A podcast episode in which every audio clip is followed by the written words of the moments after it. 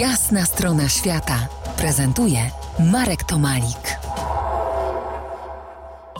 Gościem jasnej strony świata Felicja Bilska, dziennikarka, podróżniczka, którą uwiódł maleńki Butan. Dobrze, skoro o, z dwóch poprzednich części rozmowy wiemy, że Butan to niezwykłe miejsce, to puśćmy wodze wyobraźni, porozmawiajmy o metafizyce.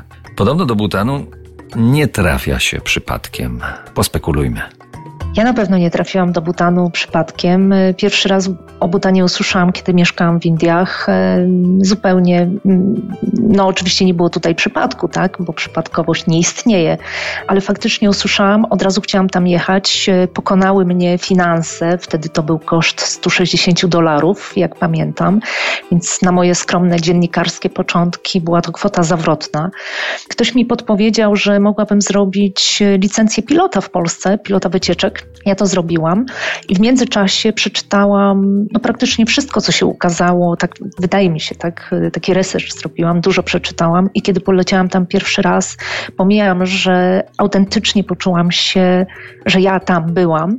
To tak jak mówią butańczycy, do Butanu się wraca, a nie, że jedzie się pierwszy raz. Każdy butańczyk ci to powie, ale sama też doświadczałam tego po drugiej stronie lustra, czyli na przykład Mam bardzo dużo sytuacji, które pokazują to, y, to są bardzo doniosłe też czasami historie, czasami wesołe. No jedna z nich y, wymyka się racjonalności totalnie. Chcesz opowiedzieć o e, kolczykach? Chcę opowiedzieć o kolczykach, tak, mam te kolczyki do dzisiaj, chociaż ja sama nie noszę kolczyków, nie mam przekutych uszu.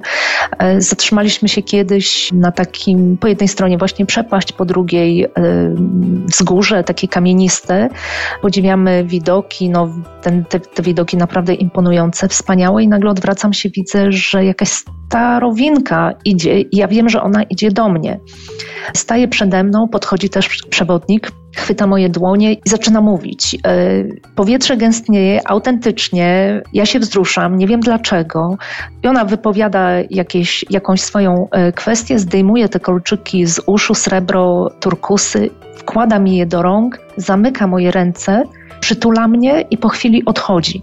I pytam się tego przewodnika, cały czas mam ciarki w ogóle, jak o tym mówię, teraz też, i pytam się przewodnika, o co chodziło.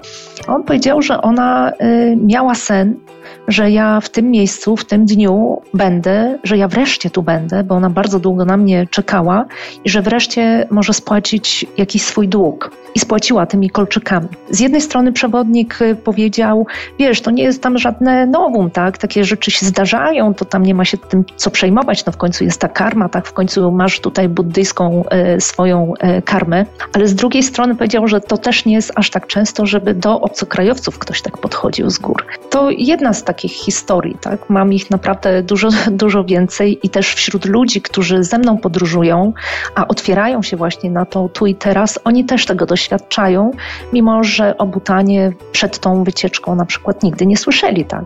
No właśnie, mamy tutaj nie aborygeński, tylko butański Dreamtime.